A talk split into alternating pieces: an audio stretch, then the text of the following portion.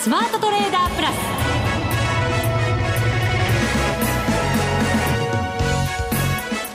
全国のリスナーの皆さんこんにちは内田まさですここからはザ・スマートトレーダープラスをお送りしていきますこの方にご登場いただきましょう。国際テクニカルアナリスト、福永博之さんです。こんにちは。よろしくお願いします。よろしくお願いいたします。はい。今日は随分暖かい日になりましたね。そうですね。本当あの関東地方というか、まあ全国的なんでしょうかね。うん、まあこのスタジオの中もなんかね、あの逆になんか冷房を効かさないといけないような感じですけどね。暖房から軽い冷房に切り替わった感じしますね。はい、ね、本当そうですよね。ね、桃の節句、今日はなんかそのまんまの季節って感じですね。じゃさんなんか今日はいいことあるんですか？いや特にないですね。仕事のみ。あらあら。で食べて飲んで寝るっていう感じですけど。その飲んでっていうのはいいっすね。それは皆さん。まあ桃の節句、ね、桃の節句ね。はい。まあ毎日飲んでるだろうって言われると困りますけど。ね。まあ飲むものにもよるかと思いますが。そうですよね。今日は白っぽいお酒を飲んだ方がいいでしょうか。ね本当にあのそういう意味ではちょっとあまあ甘酒とまだ言わないものの、はい、ちょっとね甘めのお酒で、うん、ねほんのりこうあのはい、ほっぺが赤くなるぐらいのね感じがいいですね。いいですね。ポッとするそうそうそうそう。もう本当ねえー、年がバレてしまいます、ね、こんなこと言ってると。遠い昔にそういうことがあったよ。なんかそんな感じもしますけど、はい、3月最初の放送でございますので、はい、今週はこの3月相場について、はい、じっくりお話伺っていきたいと思いますはい、はい、どうぞよろしくお願いいたします、よろしくお願いしますさあ、それでは番組進めていきましょう。この番組を盛り上げていただくのはリスナーの皆様です。プラスになるトレーダーになるために必要なテクニック、心構えなどを今日も身につけましょう。どうぞ最後まで番組にお付き合いください。この番組はマネックス証券の提供でお送りします。スマートトレーダー計画、よーいドンここからはザ・スマートトレーダー計画用意ドンです。まずは為替ですね。ドル円が、えー、現在114円台を回復して9銭から10銭あたりの水準、ということになっています。そうですね。はい。あのー、まああ、3月に入ってからあなんですけども、えー、今週は、あの、まずは ISM、アメリカの方の今の、あの、為替で言うと、ドル円で見た場合には、ISM のやはり製造業景況感指数ですね。はい。まあ、こちらが、あの、予想を上回る数値になりまして、で、まあ、前回に、これもお話ししましたかね、あのまあ、50ポイントっていうのがその景況感の判断の分かれ目になるとこなんですが、はい、いい悪いのですね。で、それを、まあ、少しこう、下回った状態が続いてたんですが、あのそうですね、昨年の末にかけて、年末にかけては、どちらかというと先ほど広がるような、まあそういうあの状況だったんですけども。すごいネガティブにマーケットも捉えてましたもんね。そうですよね。でそれが若干こう先ほど縮まるような形になって、はい、そして今回はついに予想を上回ったと。いう流れになっているってとこですよね。はい。はい、そこからちょっとドルの動きが変わりましたよね。そうですね。で、その後昨日はですね、ADP のあの雇用報告の結果の発表がありまして、で、これも予想外にというような見出しがよくこういろんなところで見られましたけども、20万人を超えるような、まあ、強い数値になったんですよね。はい。まあ、ところが、あの、まあ、ニューヨーク市場では逆にちょっとこうドル、それまで買われてましたので、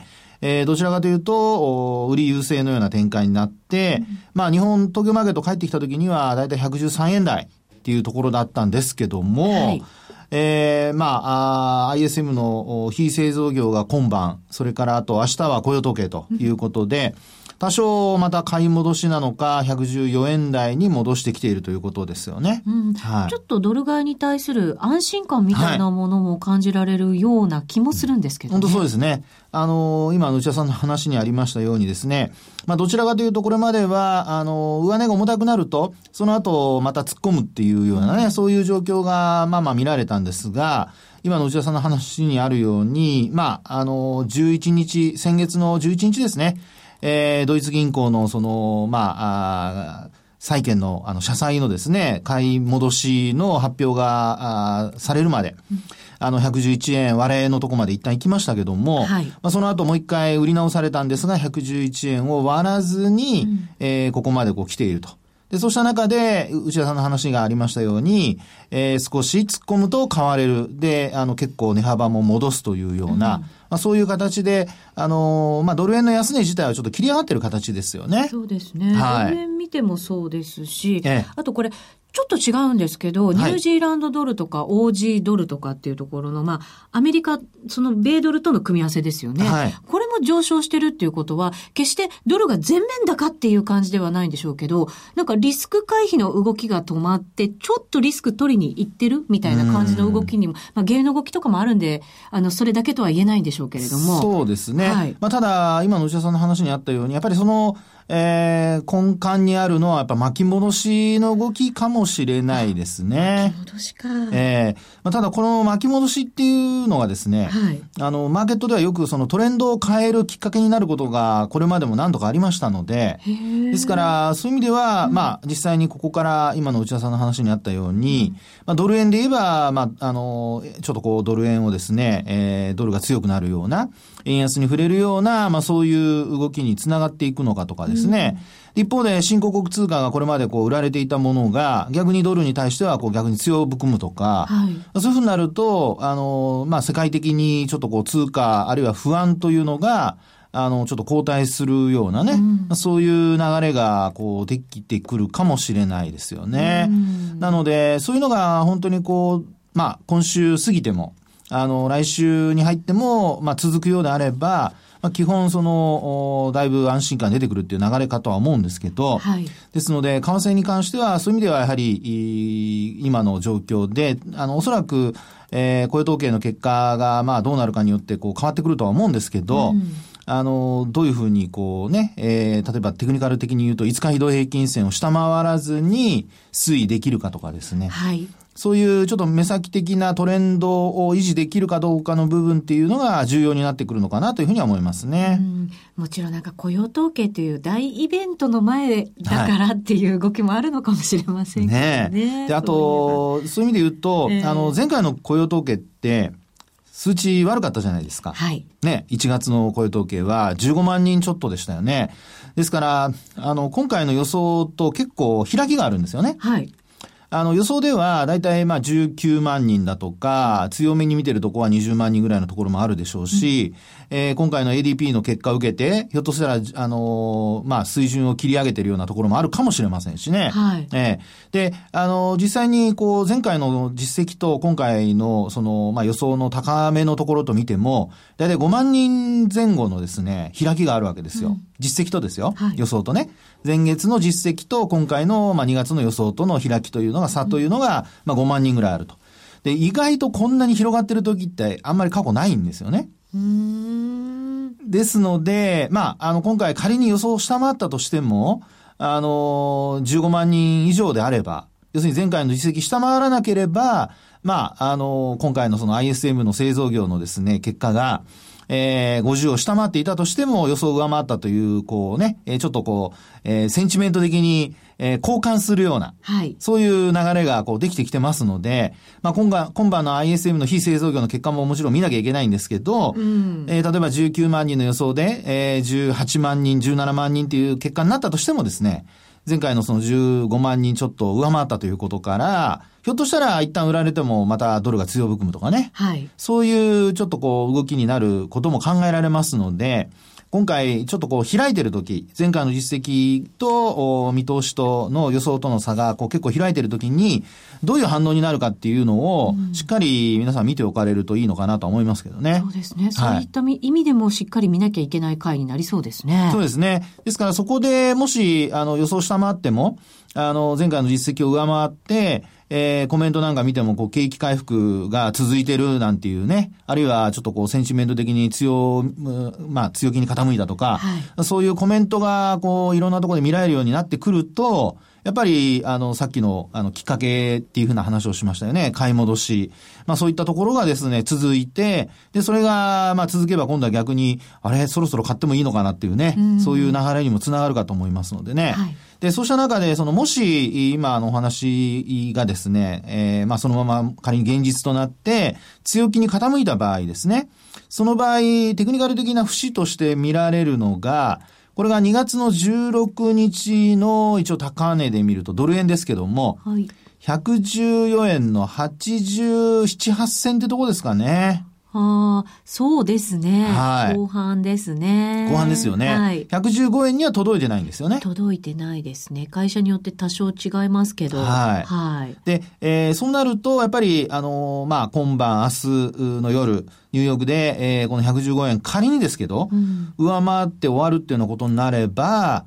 まあ、どちらかというと、これ、ダブルボトムをですね、形成して戻していくっていう流れが出来上がるかもしれませんので、はい、そうなると、やっぱりショートしてる人は、あの、ちょっと、買い戻しのタイミングをね、うん、あの、逃してしまう可能性もありますから、まあ、そのあたりちょっとやっぱりショートしてる人は注意しとかないといけないですよね。本当そうですね。ええ、その2月16日の高値が114円90銭前後。はい、昨日もぐっと伸びましたけど、それでも114円台のまあ60銭手前ぐらいで、ええ、あの、失速しちゃってますからね。そうなんですよね。で、また今日日中から見ると戻してるっていう流れなので、はい。まあそうやって、まあ、あの、安値は切り上げ、で、高値は若干ですけど、まあ、取引時間中は切り上がってると。はい。なので、本当にあの、この価格をですね、16日の価格を上回って、やっぱり維持できるかどうか。うん、まあ、これが本当にトレンド転換と、それから、まあ、や、あの、下値不安が後退するというですね、まあ、ドル円で見ると、そういう流れにつながっていく一つの、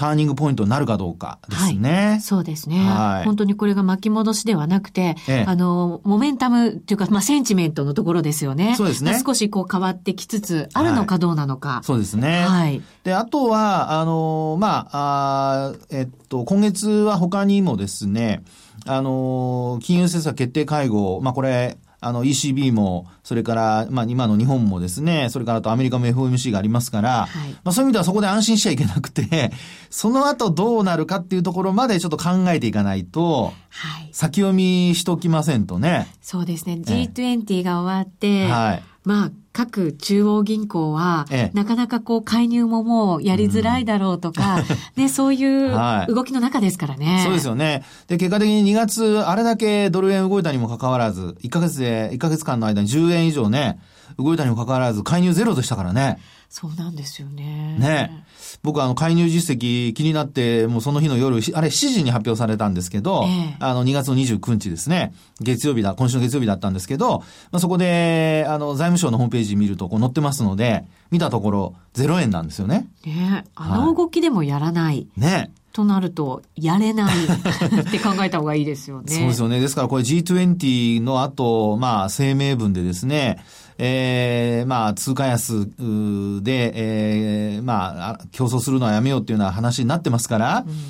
うん、もうこの万が一ですけども、アメリカの経済指標が悪くて、えー、ここで、その、後半ですね、経済指標の発表ウィークの後半で、悪い悪いっていうふうな流れになった時に、はい、円高に触れた時に、今度は、まあ、どういうふうにね、うん、えー、こう、介入ができないとなると、えー、もっともう一回安値トライっていう流れもなきにしもあらずですからね。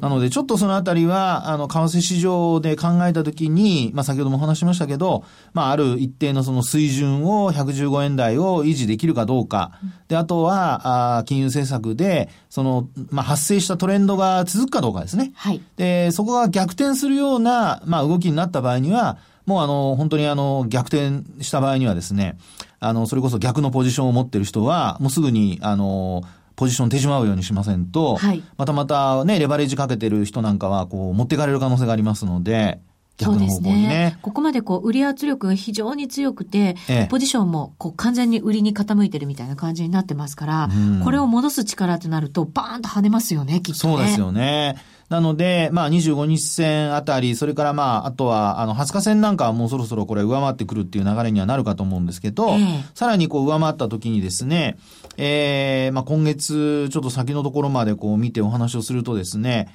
大体あの117円前後で揉み合ったところがありますよね。はい、あります。はい。で、あの、その下のところにまあ116円台がこれまで実はあの、下髭で見たところでの1月の中では116円前後っていうところが、一つはサポートだったんですけど、はい、ここ、まあ今お話した115円上回って、116円、7円っていうところで押し返されると、ひょっとするとですね、うん、これあの、リターンムーブになる可能性がありますので、はい。えー、要は、その、天井をつけてですね、えー、落ちてきて、そこからちょっと一服して戻して、そこで戻しが終わっちゃうという、はい。流れに引っかからないように、そうですね。まあ、なるとしたらそこでまた売りに動くんですけどね。いい売り場になってくれたと。そうそうそうはい。為替側から考えるとそうなるわけですけど、ね、そういうことですよね。えー、ですからポジションをやっぱりあの、フレキシブルに、うん、あの、まあ、きちんとこう傾けられるようにですね、ドル円だとか他の通貨、まあ、特にあの、ユーロもね、えー、さらにこう、ECB の理事会の後まで売られるのか、あとその後も売られるのかとかね、あの、本当イベントが、あの、結構、あの、ユーロの、ユーロで見た場合でも重要になってきますんで、はい。で、ユーロドルは今、揉み合いですからね。そうなんですよね。ね。方向感ちょっとね。方向感ない状況ですからね。えーまあ、ここで、そのレンジ内での値動きですと非常に、あの、トレードはしやすいかとは思うんですが、ただ、あの、レンジ内の値動きで見た場合ですね、ええー、まあ、どうでしょうかね。これが、あの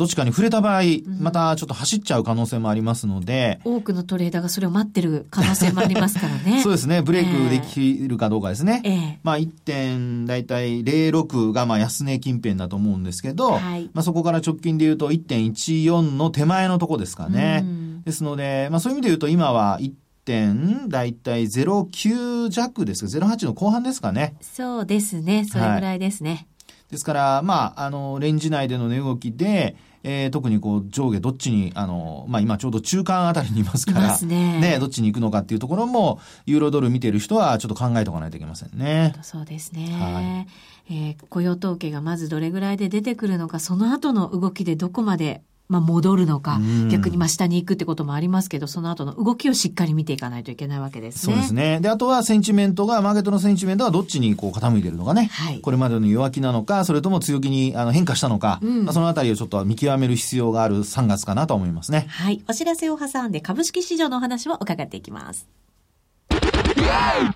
これまでこんな FX はなかった。ついにマネックス証券から革新的な FX 取引プラットフォーム、トレーダブルがリリースされました。トレーダブルはデンマーク発の全く新しい FX。使いやすい操作性はもちろんのこと、豊富に用意されているアプリをトレーダブルにダウンロードすることで、お客様の思い通りのツールやサービスを使用できます。世界中の開発者が提供するアプリを使って自由自在にお客様の取引スタイルを実現。最低取引単位は1000通貨単位だから少額でもお取引が可能です。リスクが心配な初心者の方でも始めやすい。また、米ドル円やユーロ円などの主要通貨から高金利通貨の5ドル円や南アフリカランドまで豊富な13種類の通貨ペアを取り扱っています。講座解説のお申し込みはパソコンやスマートフォンからマネックス証券で検索。まずはトレーダブルの使い勝手を堪能してみてください。今すぐお申し込みを。トレーダブルのお取引に際しては、証券総合取引口座とトレーダブル口座の開設が必要です。FX 取引では元本損失、元本超過損が生じる恐れがあります。お取引の前には、当社ウェブサイトに記載の契約締結前交付書面などを必ずお読みください。マネックス証券株式会社金融商品取引業者関東財務局長金賞第165号。ザ・スマートトレーダープラス。今週のハイライト。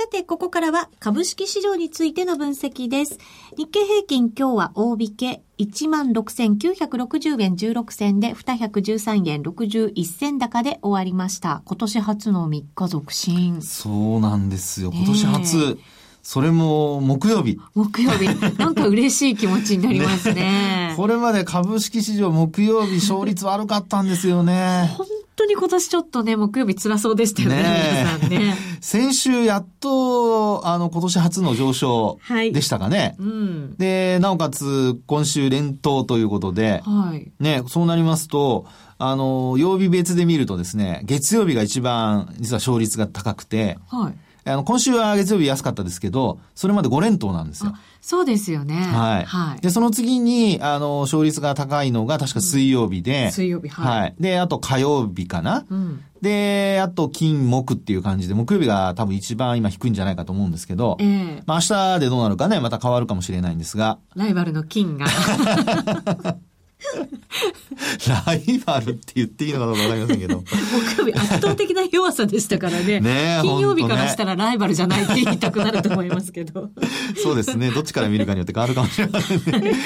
まあ、あの、そうした中で、あの、まあ、今のね、話にありましたように、木曜日が、あの、強くなってきたということで、はい。ええー、こう流れが変わりつつあるのではないかというですね。そうなんですよね。これもだから、先週は G20 の前だったから、はい、か今年は、あ、今年じゃない、今週は雇用統計の前だからっていう、もちろん巻き戻しも考えられるわけですけど、え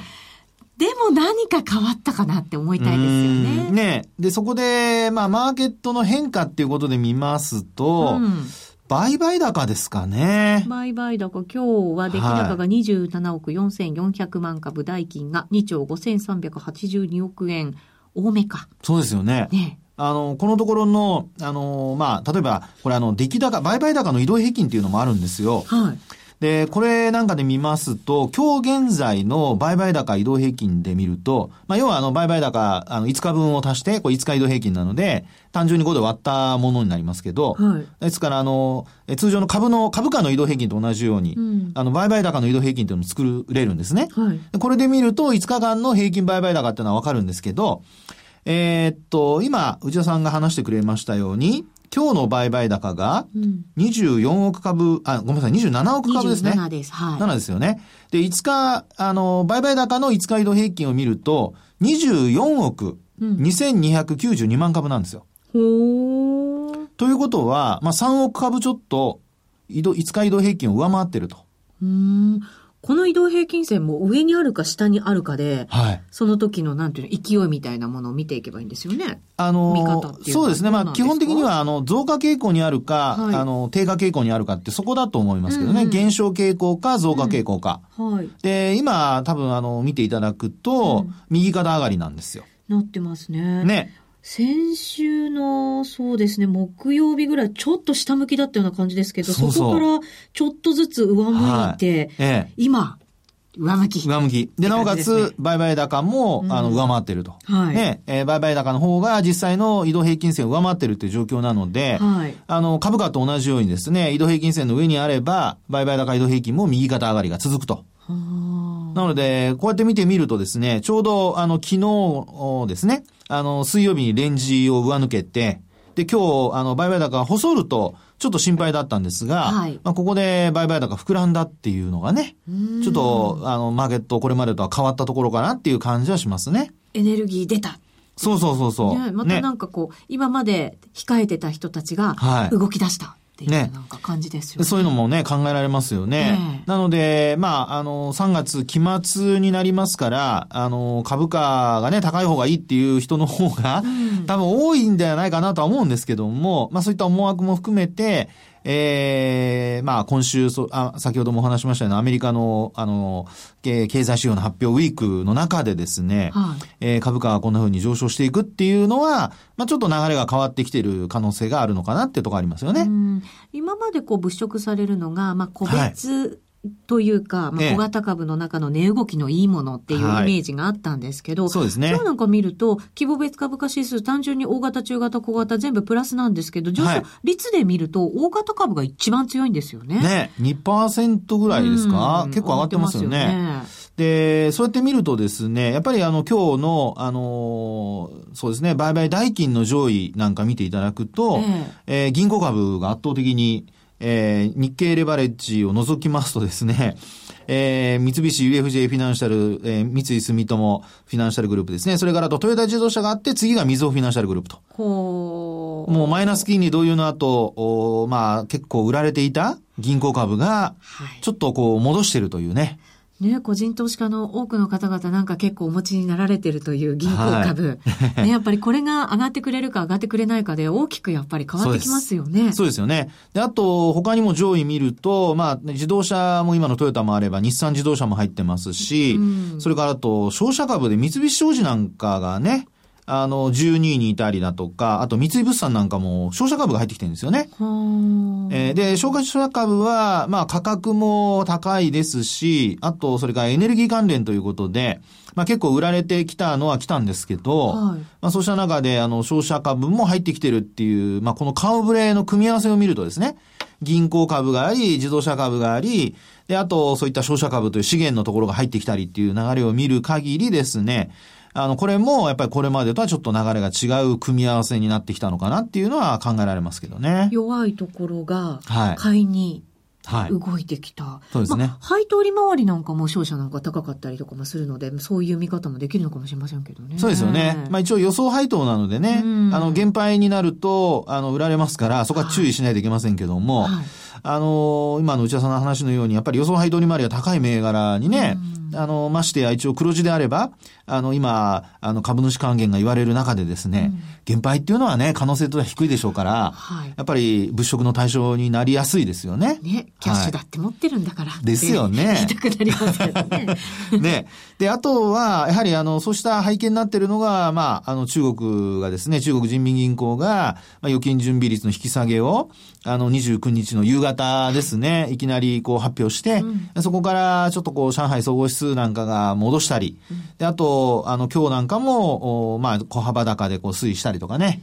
ですから、マーケット的にはそういう意味合いで言うと、あの、まあ、ちょっとこう、お金が株式市場に流れるような、はい、そういうリスクを取る動きが出てきたっていうのはありますね。うん、で、さらにもう一つは、やっぱりあの、資源株が上がってるところ見ますと、これあの、やっぱり原油価格が、ちょっと下げ止まってきてると、はい。そうなんですよね。ね。で、それの背景もですね、今年の、あ、ごめんなさい、今、えー、先月の中旬ですね。あの、ロシアと、それからあと、サウジアラビアと、ね。はいえー、一応、なんか不思議な、あの、合意ですけども、増産の凍結という。ね。まあこういうのでですね、あと2カ国、カタールとあともう一つありましたがね、はい、えー、4カ国でなんか合意したということになってますので、うん、まあその辺も少し原油のですね、下げ止まりにつながっていると。ですから、まあこういった背景から、まあ少しこう3月は、えー、期末でもありますし、株を買っていこうという流れだとは思うんですけど、ただですね、ただですね、ここでやっぱりあの、手放しで、えー、強気になっちゃいけない部分がありまして、はい、これ何かというと、今期の日経平均株価の PR から見た、えー、予想 PR から見た水準ですね。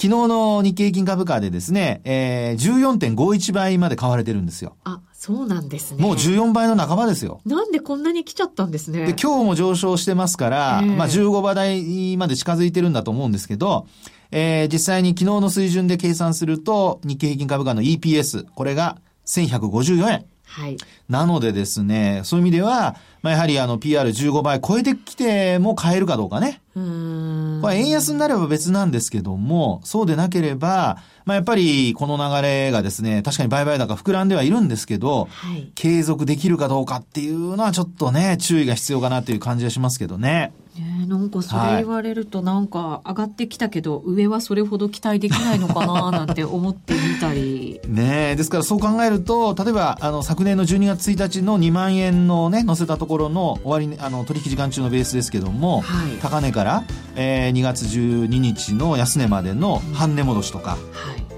この辺がとりあえず当面の目処でしょうかね。1万7480、あ、439円。そうか。そうすると、株の方ではあんまり欲張らない方がいいのかな。ね為替が引っ張ってくれるかどうかですね。そうですね。はい、まあ、あとは雇用時計頑張っていただいて。まあ頑張る人 頑張るんだってもうしょうがないんですけど。まああの騒ぎたい人は騒ぎましょう。楽しく。はい。静かに見たいと思います、はい、今晩はお酒でも飲んであの楽しんでください。はい、はい